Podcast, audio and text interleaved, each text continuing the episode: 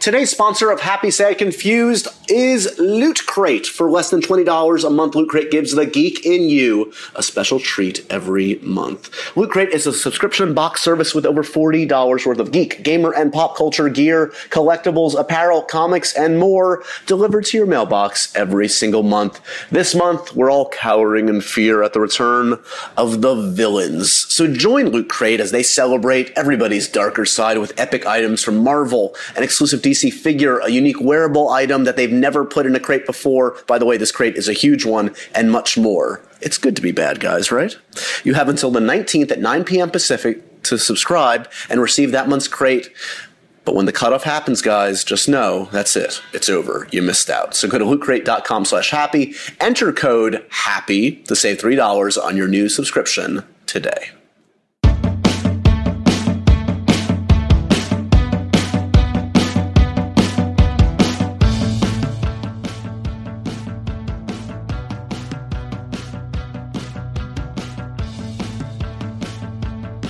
Hey guys, welcome to another edition of Happy Sad Confused. I'm Josh Horowitz.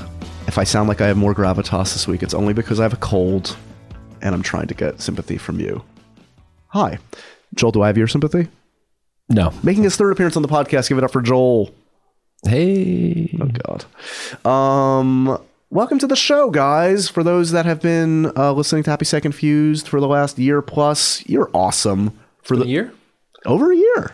Did you Over do a big anniversary with show? Our first, no, we didn't do an anniversary show. I actually don't know when the official anniversary is. Definitely over a year. Kate Mara was the first guest, and um, I don't know if we've come a long way as I say that because I'm still just sitting in an office with crude microphones in front of me, and you're here. So Well, I mean that's that's all about perspective. from I- Kate Mara to you, Joel. we're, we're very similar. We're You very we're tiny.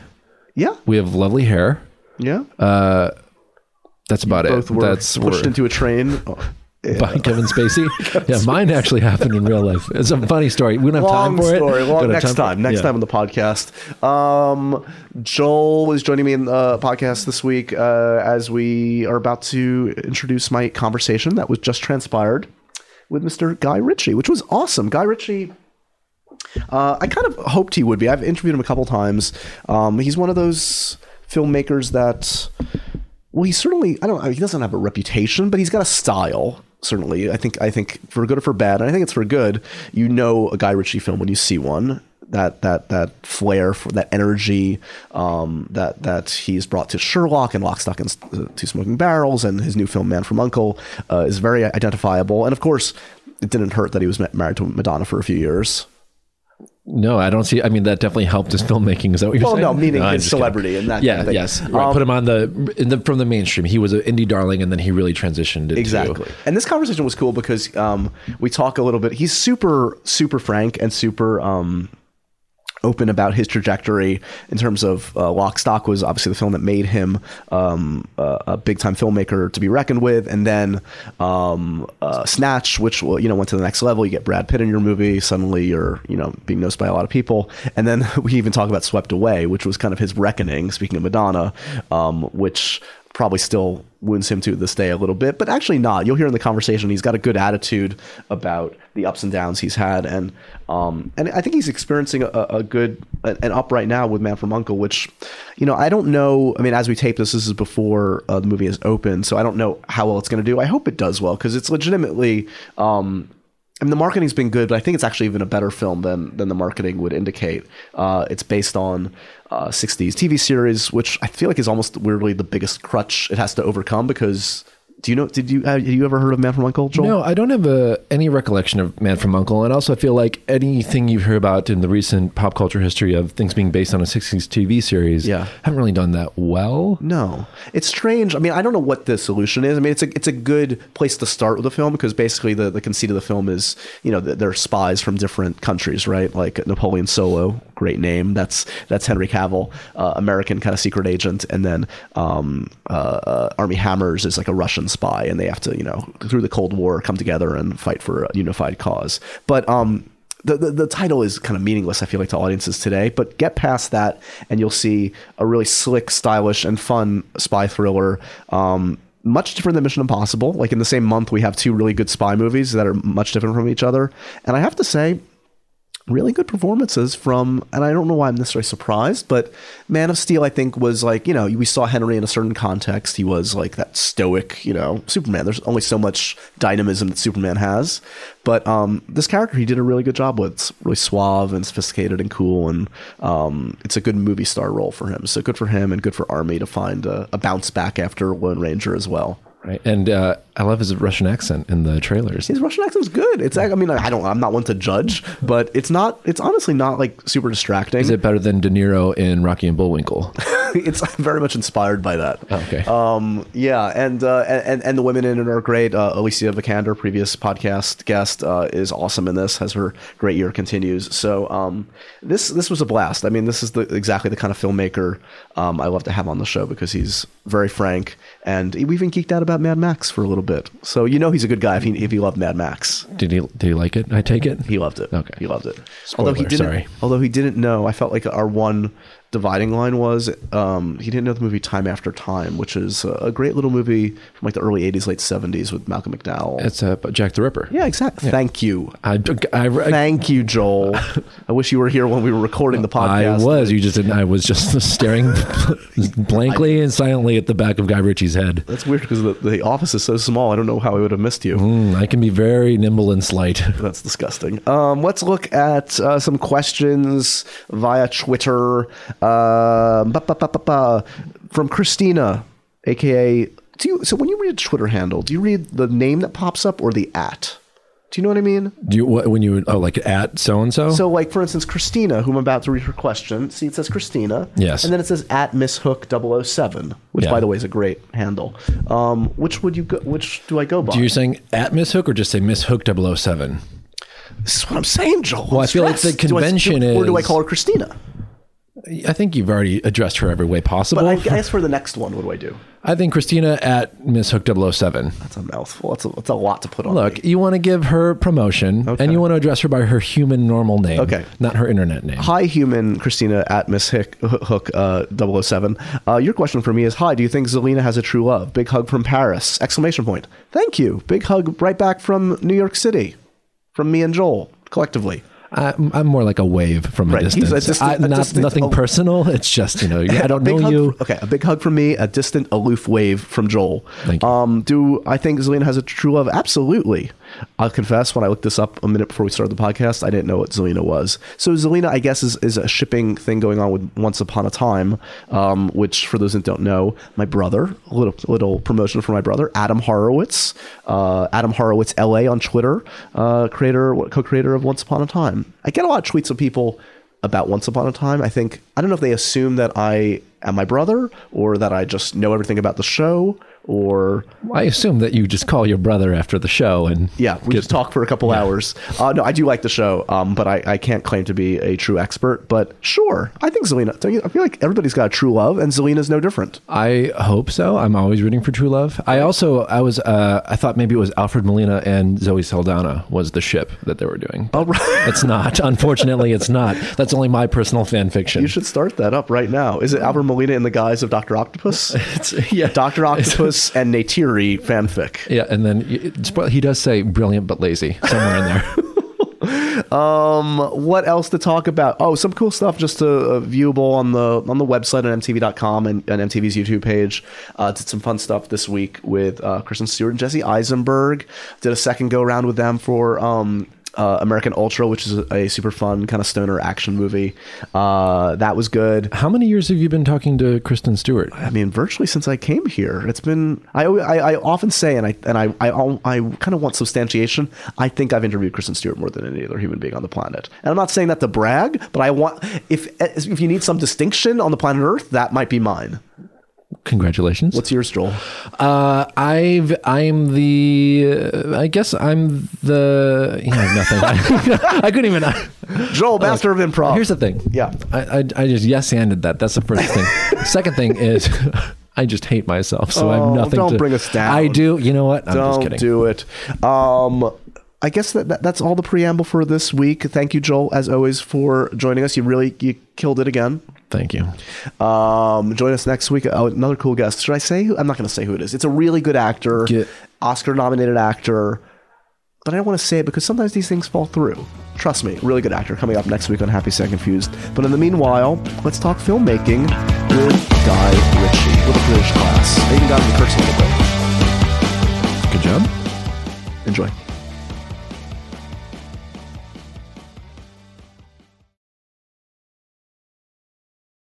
Um, thank you for coming by today, Mr. Guy Ritchie. Uh, thank you very much for having me. His his voice just went much cooler. We were just having we were having a very casual. I was up there a minute ago. we were dishing on really uh, on summer movies, but now we're we're on message. Uh, no, congratulations again. I got a chance to see your film the other day. I really enjoyed it, man. It's it's a it's a good ride. Um, where are you at right now in your in your head? Because there's a lot going on in your life between wrapping a film, getting married, and putting out a film into the world. I I oscillate between thinking too much about this and caring too much about this to not. And I can tell you, I much prefer the latter than the former.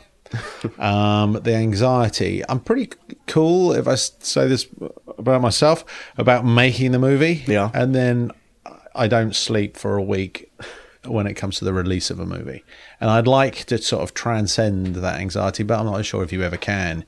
You just get your knickers in a twist and don't sleep at night. Were you like that from the beginning? Was there something of a I was little- much worse in the beginning. Oh, really? I, was, Yeah, I would think yeah, there might yeah. be ignorance in the beginning of like, oh, I'm I'm gonna ace this. I know what I'm doing. No, you know? no, no, no, no, no. No, there is. I mean, but if you, you know, these movies take it, say, a couple of years to make. If you think you're down to a week's anxiety out of two years, you know, that's not bad. Yeah. Um, and then, you know, when you first start, no, there's much more anxiety. So the it, it diminishes. And then, you, as I say, you oscillate between getting your knickers in a twist and not. Yeah. So it's not like you're always, but you can feel your, your body contract. Yeah. And then it relaxes. It contracts and relaxes. All about the anxiety of of the release, and so your your intelligence gets the better of you sometimes. You go, you know, in a bigger picture, this all means nothing. Sure. And again, you oscillate between big picture and small picture.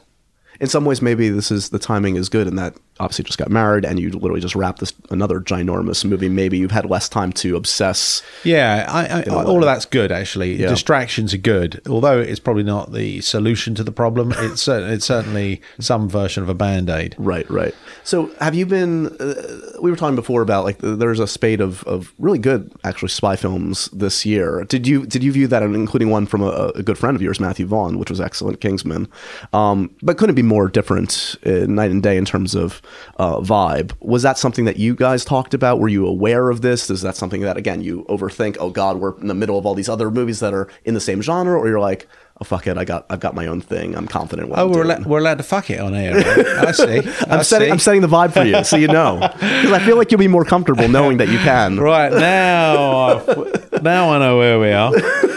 Um, yeah, it's funny when you you choose these projects, you don't really take into consideration. Um, I mean, there's the, as we were discussing before, the spy genre seems to be like it's a crowded market at the moment, and but I suspect that all of us, the Vaughan. Uh, the Vaughan film, uh, Mission Impossible, Us, um, Got Bond coming in, and you got Bond, yeah. whatever that is. Good luck with that, guys. uh, and I think we all occupy a very different space. Um, I mean, we're different in the sense that we're in the 60s and we've got a couple of spies. There you go. Just by sheer number, you're winning. so, um, no, I ju- it feels like we uh, we occupy a different space. So that hasn't really got in the way. Vaughan was shooting next door to us, actually, where we were making this.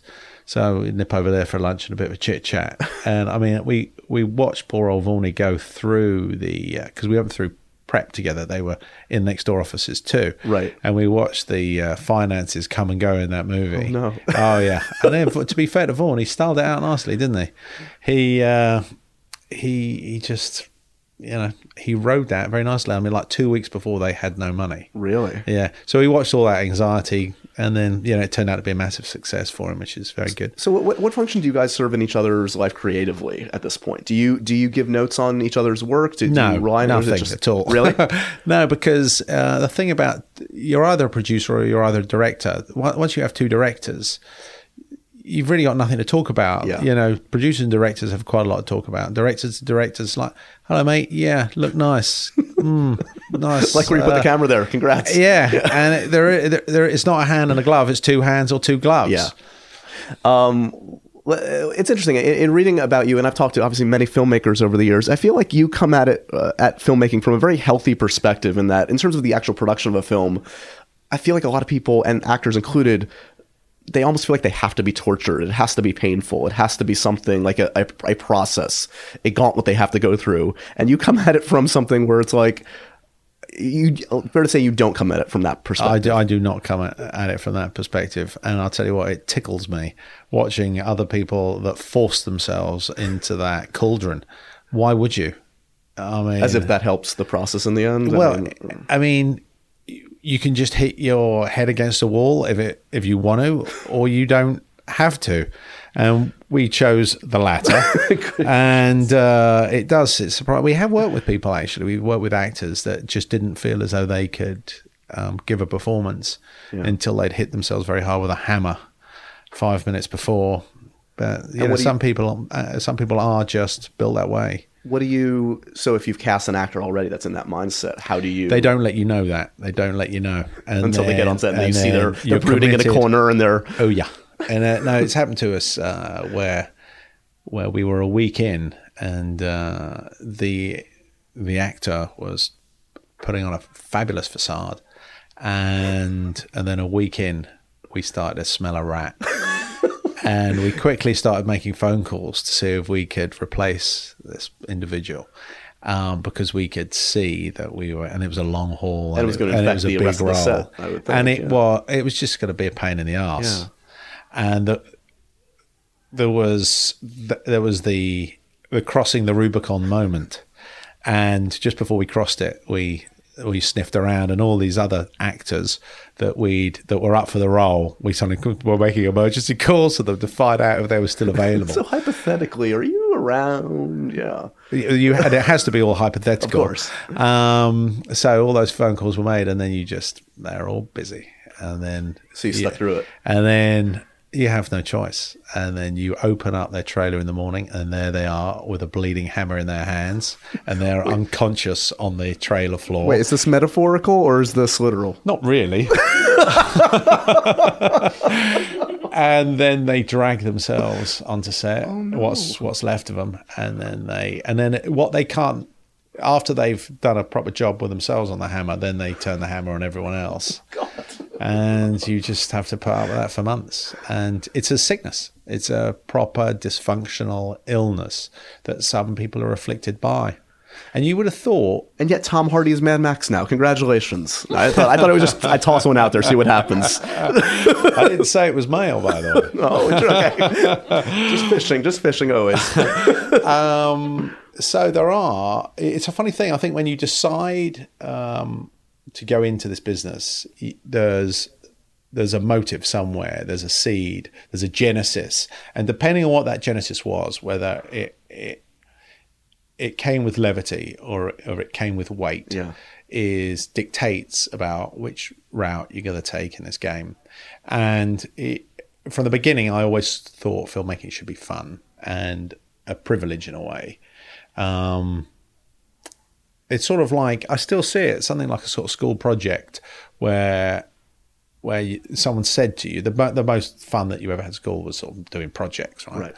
And someone said, "Look, go and make here's a video camera, and uh, here's twenty five bucks, and you and then you four, you're going to be director, you're going to be producer, and you two are going to be the actors. Now go make something, Yeah. you know." And you go, "Oh right, got twenty four hours. You're going to cobble it all together and see what we can get." And it still feels like that to me, filmmaking.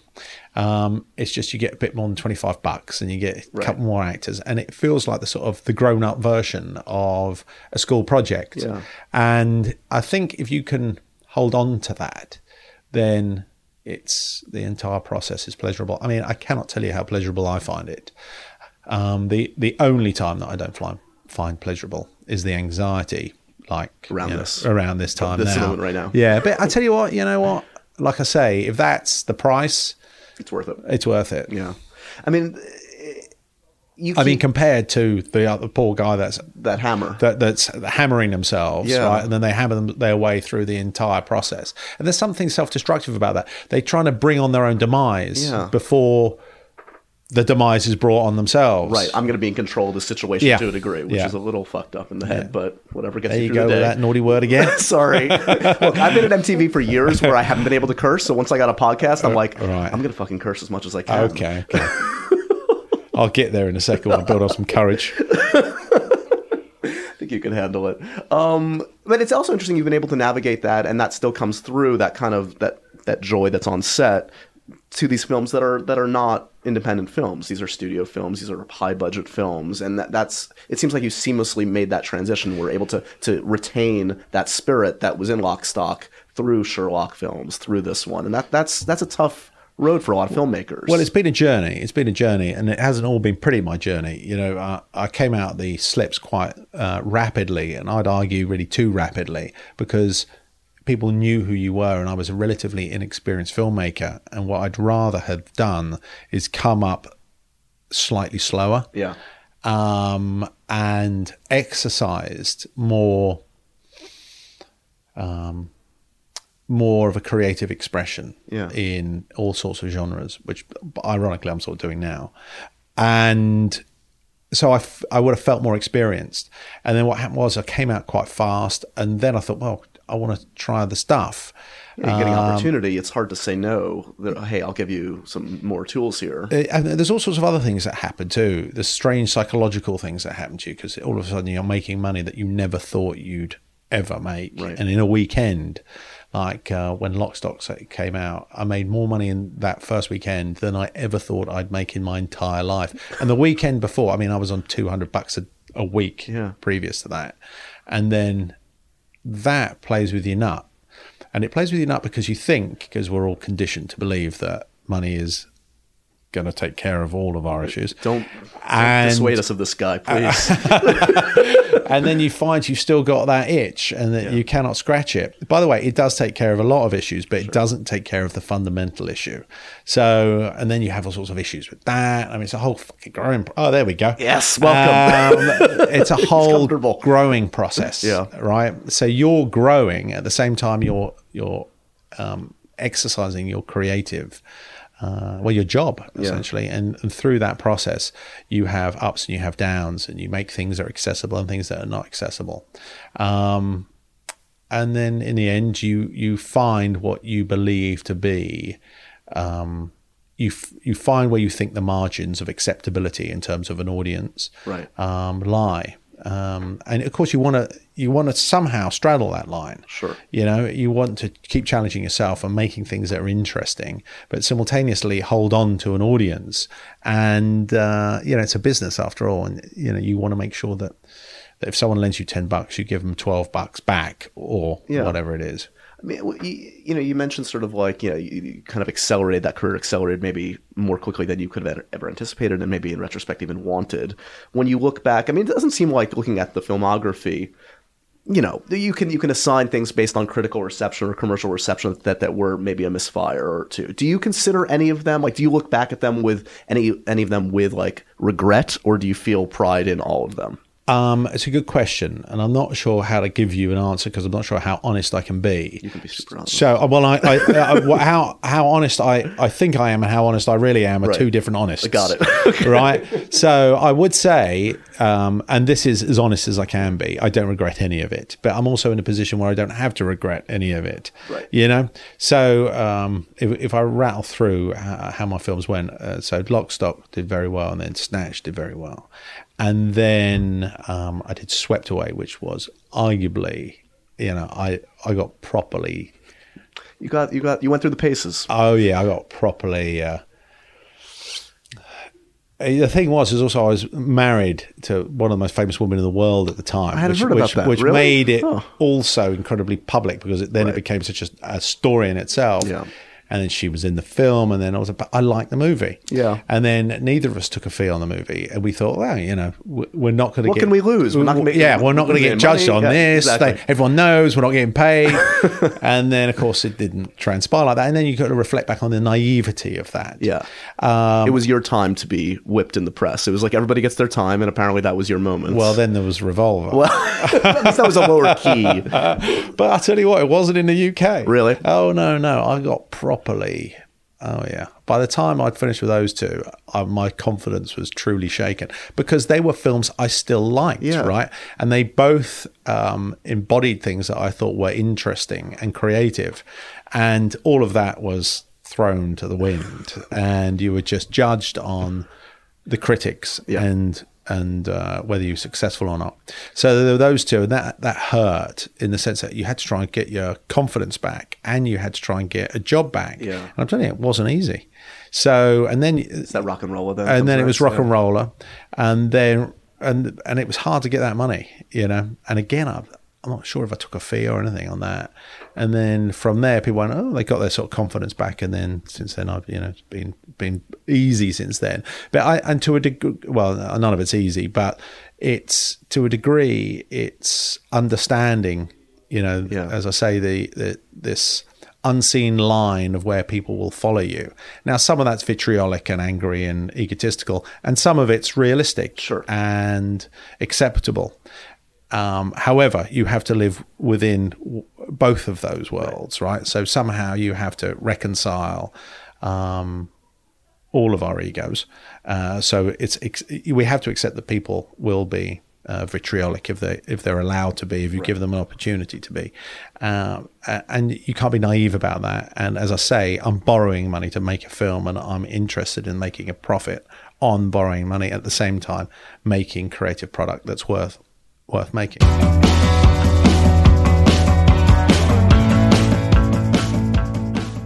Hey guys, would you classify yourself as a geek, gamer, or pop culture nerd? I assume if you're listening to the show, you're probably all three. Well, don't worry. Loot Crate is the subscription box for you if that's what describes you. Loot Crate is a subscription box service with over $40 worth of geek, gamer, and pop culture gear, collectibles, apparel, comics, and more delivered to your mailbox every month. So make sure to head to lootcrate.com slash happy and enter the code HAPPY to save $3 on any new subscription. Each month is a different theme. All are inspired by classic movie and video game releases, as well as pulling from pop culture franchises. Previous crates have included items from franchises like Star Wars, Marvel, The Walking Dead, Legend of Zelda, and much, much more. This month, we're all cowering in fear at the return of the villains. Whether they're terrifying or tragic, something about bad guys and gals is just plain fun. Probably the snazzy outfits, army of henchmen, and totally relatable treat yourself to some sweet loot attitude, right?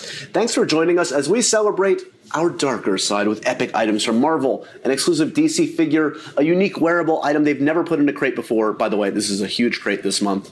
Just remember, it's good to be bad. Basically, Loot Crate is like a good friend who knows what you love and surprises you with an awesome present every month. And did I mention that they ship to over 13 different countries too? You guys have until the 19th at 9 p.m. Pacific to subscribe and receive that month's crate. Just know that when the cutoff happens, that's it. It's over. You missed out. So go to lootcrate.com slash happy and enter the code happy to save $3 on your new subscription today. Maybe there, there is comfort also to be gleaned from you know talking to many filmmakers and actors over the year that this is the, i mean it doesn't maybe help the wound in the moment but that a lot of films people come back around to. I don't know if may, maybe the the you know what was assigned to swept away was so so big and so harsh maybe it's going to take another five years for people to really truly watch it without any kind of baggage. But i feel like it happens at a certain point where there is a new appreciation there is a new way to interpret something without the baggage at the time Right, and that may be the case. You could you can probably tell now. And I like to say this with as much honesty as I can believe uh, that I can muster. Is I don't care. You know, I don't care now because I don't have to care. Yeah, yeah. So, um, and the other thing is, I gave up reading the uh, the reviews the reviews years ago, um, and that's not out of kind of uh, spite, Yeah. or it's just sheerly practical. Absolutely. It's a practical It must decision. screw with your head, yeah. That it, you know, you go up, you go down, you go up, you go down, and there's a there's a worm and there's a hook in the worm, and the, the worm tastes good, and then you realise there's a hook in it. You know, so if you look at all worms, Wait a second, I was a genius a second ago. What happened? I thought we all agreed on that. so if you look at all of it like hooks, then you don't get you don't get drawn into Yeah. it, and you just you know I enjoy the films I make. Um, I'm I'm slightly embarrassed to admit that, but uh, partly because I forget that I made them. Yeah. So you know, I went to that screening that you went to a couple of nights ago, and that's the first time I've seen it with an audience. You know, up until now I've only seen it with five people. Wow. So uh, and I forgot that I had anything to do with it, and there's all sorts of things in there which I, I hadn't. I thought I'd not seen before. I obviously have seen it before, but I think, oh, okay, Did they not let you in the edit room? Have you been separated from the process? Um, it, you just forget, you know. Yeah. You know, every now and well, then. you're also hearing different reactions that don't happen in an edit room when it's two guys or That's certainly true, or but I'm telling you, it's more than that. You know, I caught Snatch on TV the other day, and I couldn't remember anything, anything about it at all. And by the time it finished, I thought, yeah, oh, that was a great movie. You made that. Uh, so it's a relief that I like that aspect of filmmaking. You know, I like the aspect that I don't become.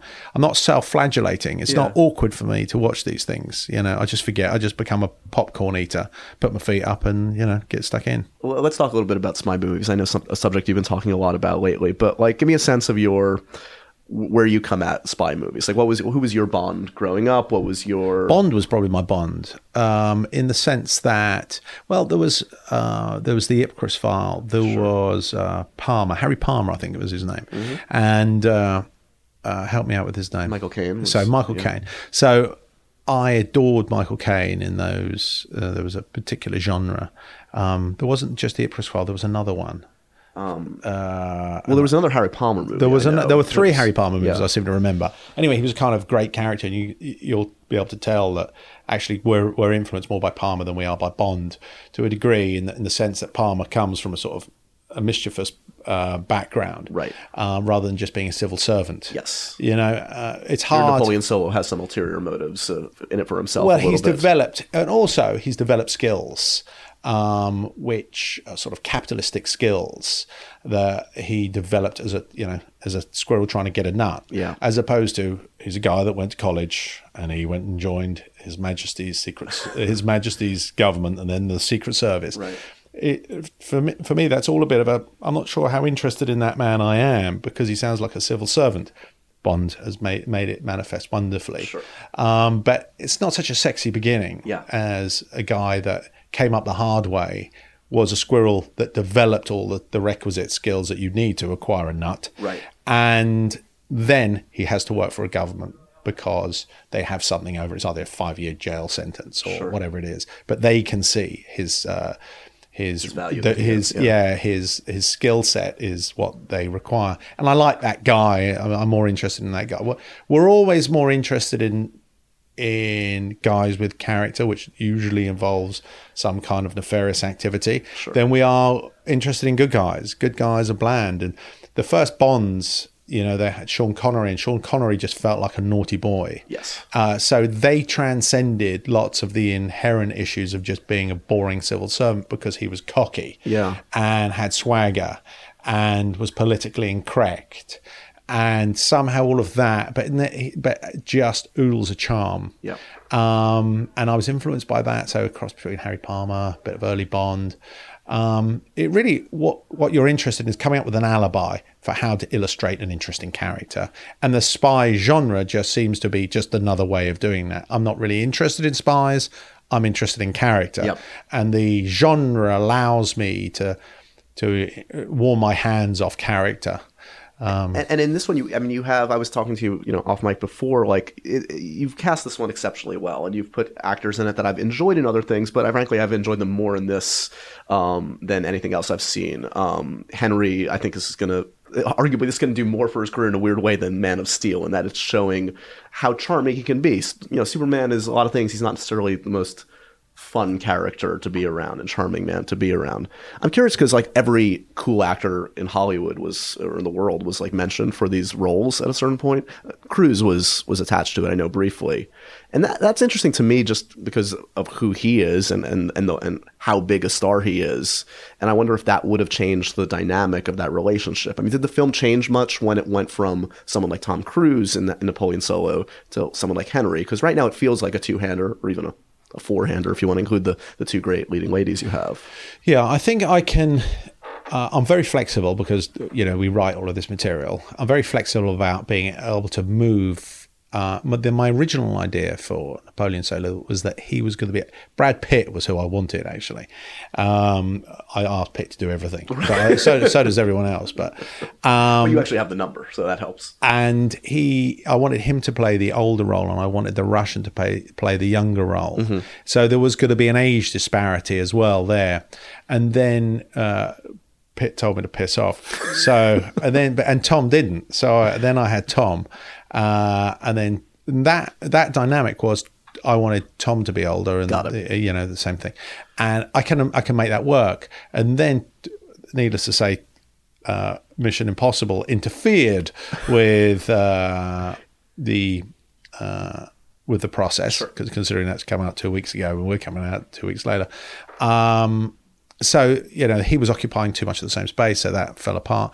And then you know I got two guys that were both of them were actually reading for the the Russian. Oh, right. So, and Henry was reading for the Russian, but Henry with blonde hair looks silly.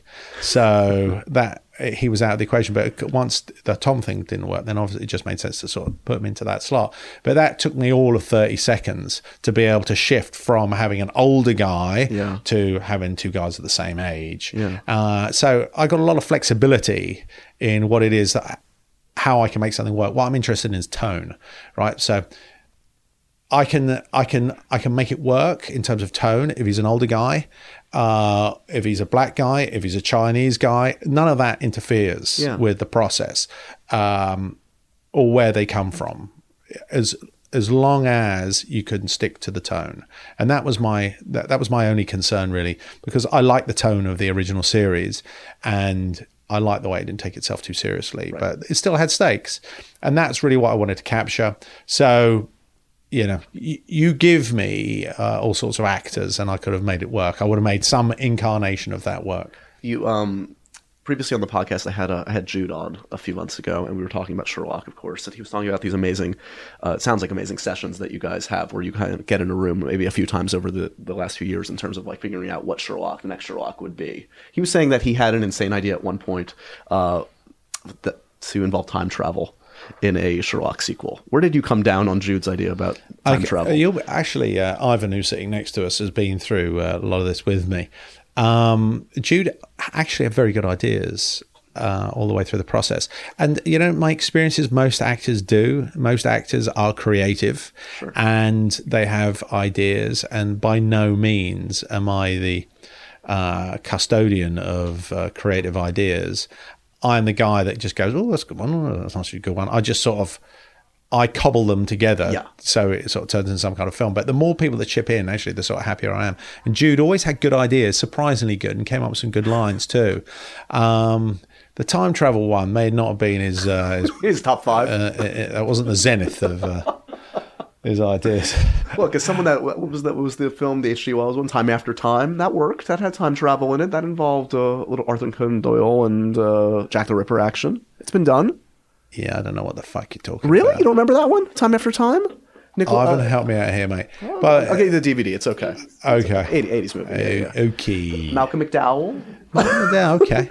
Trust me on this one. Okay, uh, you have just wrapped. Um, I think you have wrapped right next of the We have, Table. yeah. which sounds like. I mean, I'm curious about this on many respects. Um, you know, given the kinds of you know work you've done to see what your take on something like this will be is is fascinating. I mean, you were talking about sort of like yeah, ironically, it's it's kind of inversely happened in your career where you're now almost like pushing yourself in more unique, strange areas later in your career as opposed to earlier. This feels like kind of a departure in many ways. I mean, would you say it is, or does it feel Yes, like I, I would, but I suspect, um, and there's nothing more that irritates me when people say this. So for, forgive me. Uh, you know what I'm like.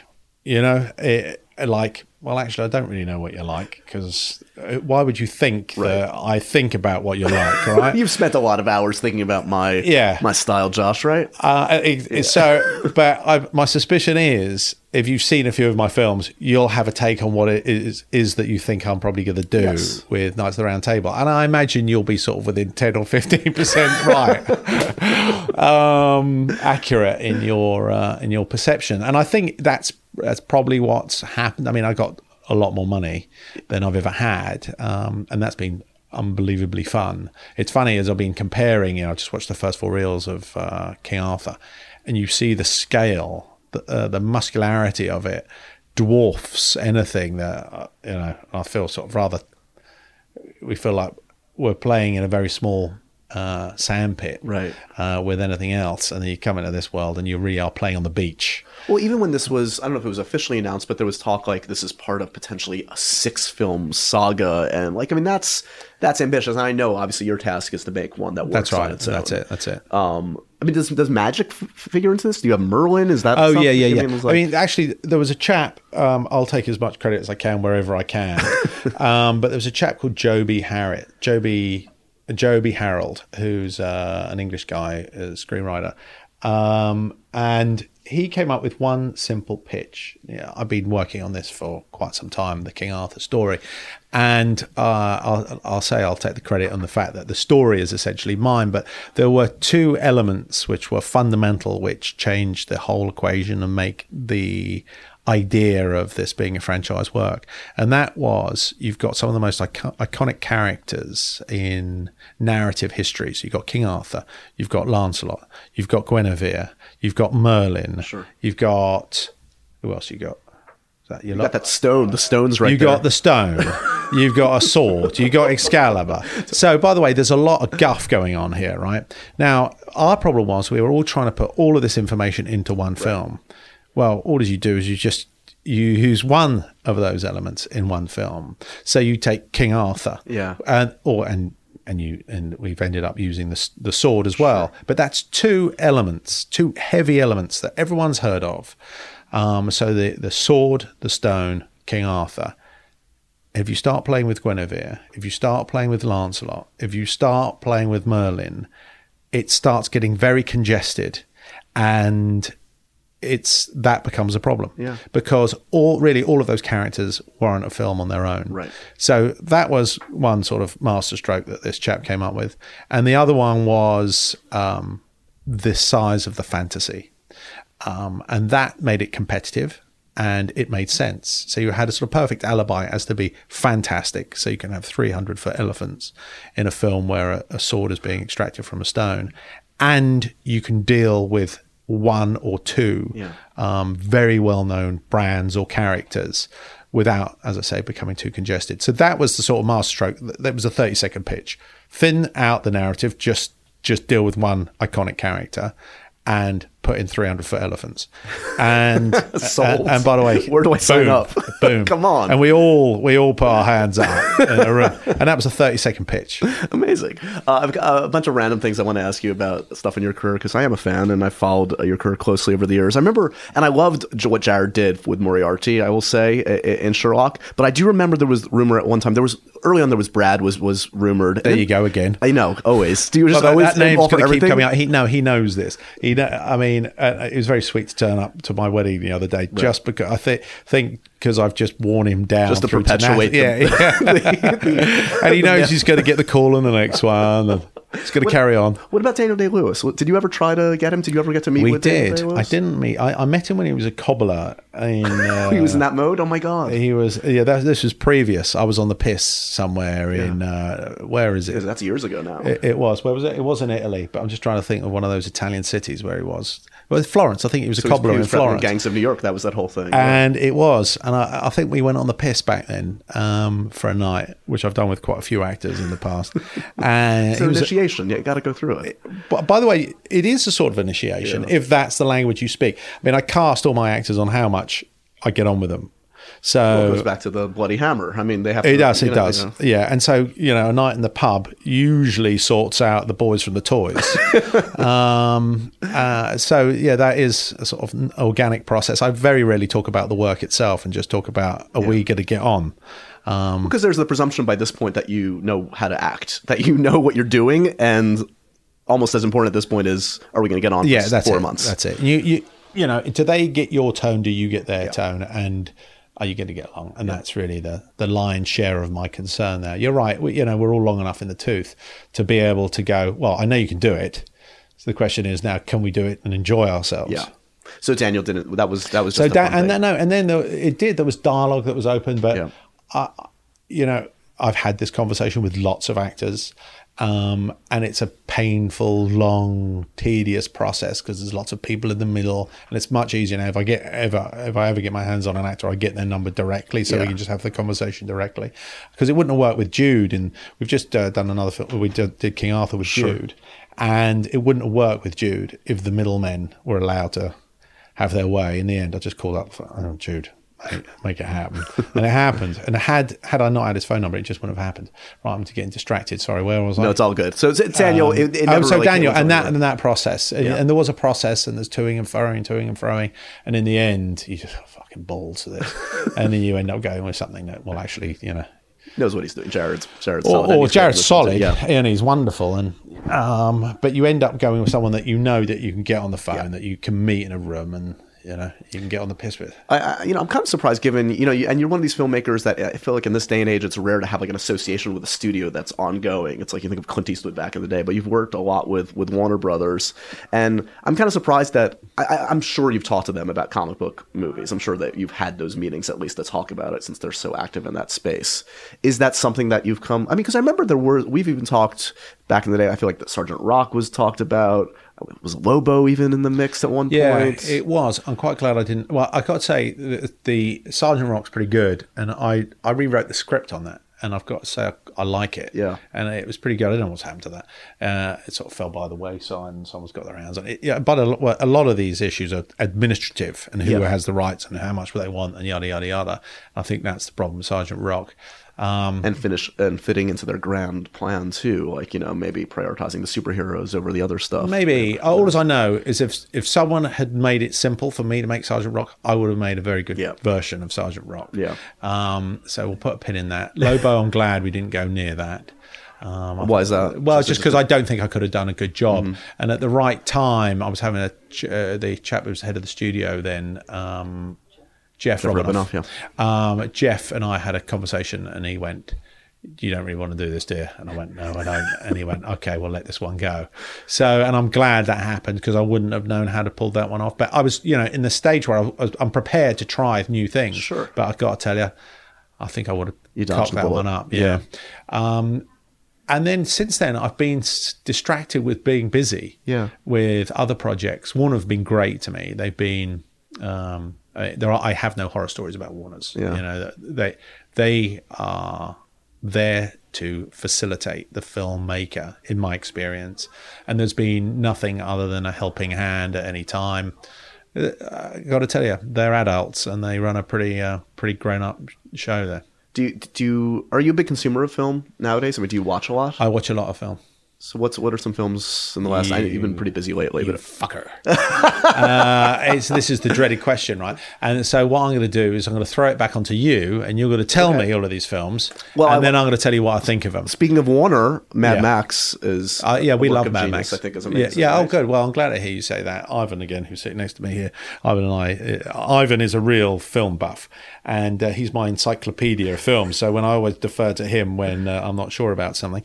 So uh, Ivan and I went and watched it. He kindly bought us a couple of 3D tickets, and we went to the IMAX, and uh, it, it was the best action movie I'd ever seen. It's amazing. Yeah, it And- was. It was amazing. Without any ambiguity, it was by far the best action. no i've seen it five seen. times in theater i mean Oh, have you? I'm Oh, good for you. Yeah. Okay, because I went back for the second bite the, the next week.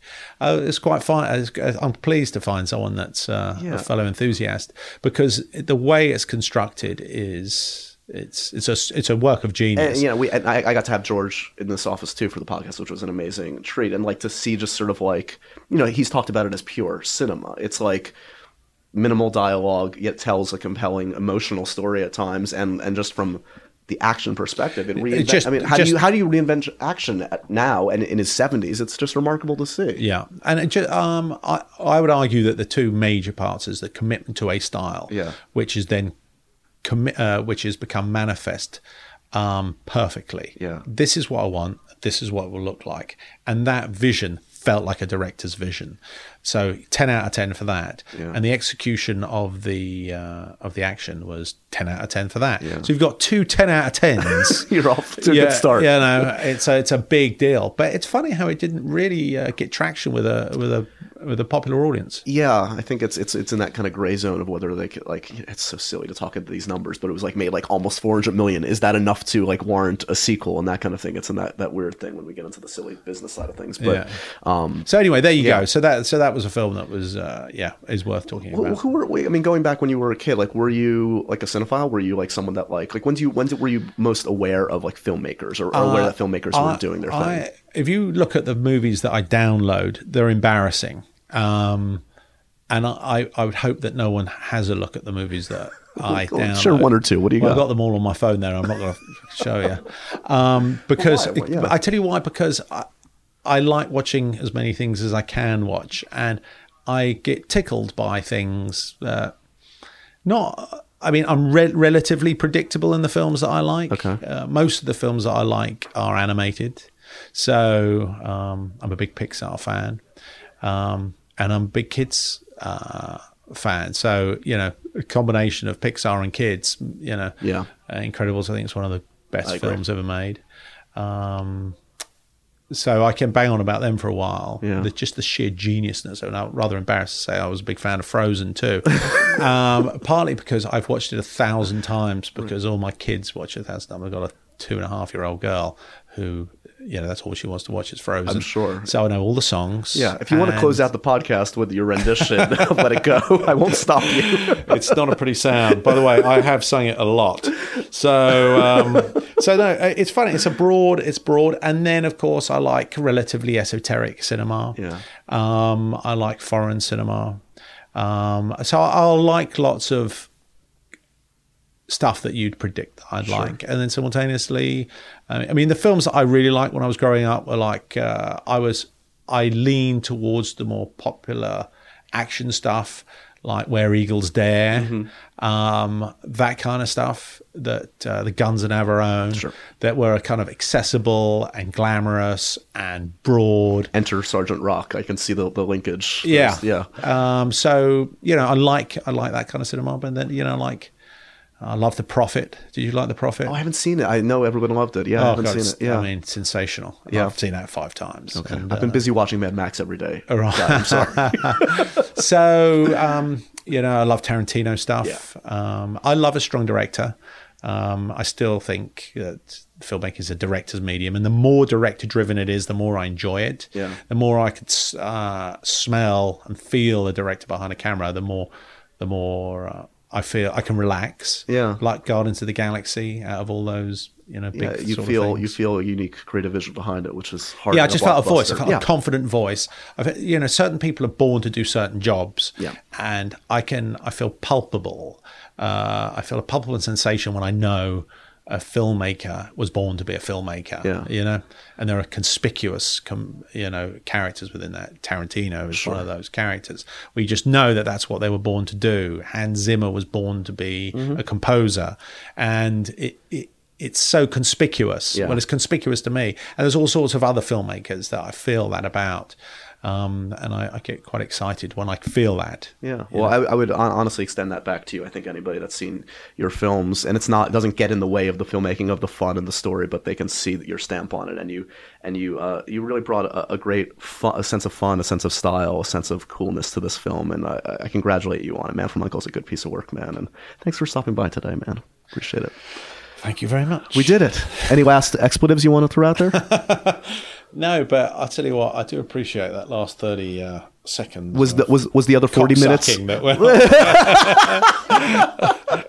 Was the other forty minutes as enjoyable, or just you, you were in it for the last thirty? no, it's a conversation. I like a conversation. Um, and like I said, I thought I was going to have to come into a studio where with everyone had their baseball caps turned backwards, and I was going to have to get down. Yeah, we're gonna do that next. you, you weren't told. uh, it's good to see you, man. Thank you again. Thank you very much.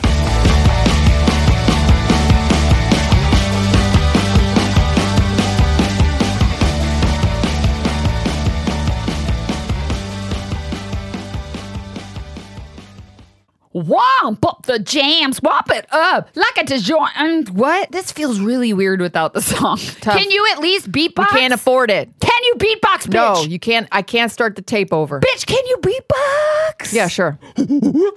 I didn't say do like the mating call of a mountain gorilla. Jane Goodall. No, that's- nailed it. All right. Hey, I'm Marissa Wampler, and my show is called Wamp It Up. We're coming at you from the Marina Del Rey Public High School Library, where I'm a student. And every episode, me and my teacher and quasi legal guardian It's legal in Central and parts of South America. whatever. We interview the most fascinating teachers, students, and janitors at my school until I overwhelm them with my movie star charm and my incandescent sexuality. Can we play a clip? Yeah, here it is. You're not guilty in the eyes of the law. All right, all right. Like Anyway. O.J. Simpson. Oh, I don't want to be like OJ Simpson. That doesn't make me feel good. Why Not. He's a t- terrific ball player. Terrific ball player. Guys. And a good actor, too. No, listen. Not bad. You're the Great wearing only gloves. people, guys. You're the only people who are going to argue in his defense. I'm not arguing anything. We're just saying that a court of law. Court of law found him innocent of murder.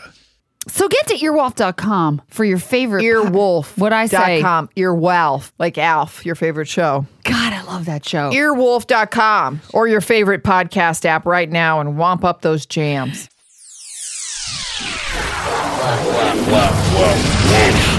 Pop. Pop? Pop. Pop. Pop. Pop. Pop. Wolf Pop is part of Midroll Media, executive produced by Adam Sachs, Matt Gorley, and Paul Scheer.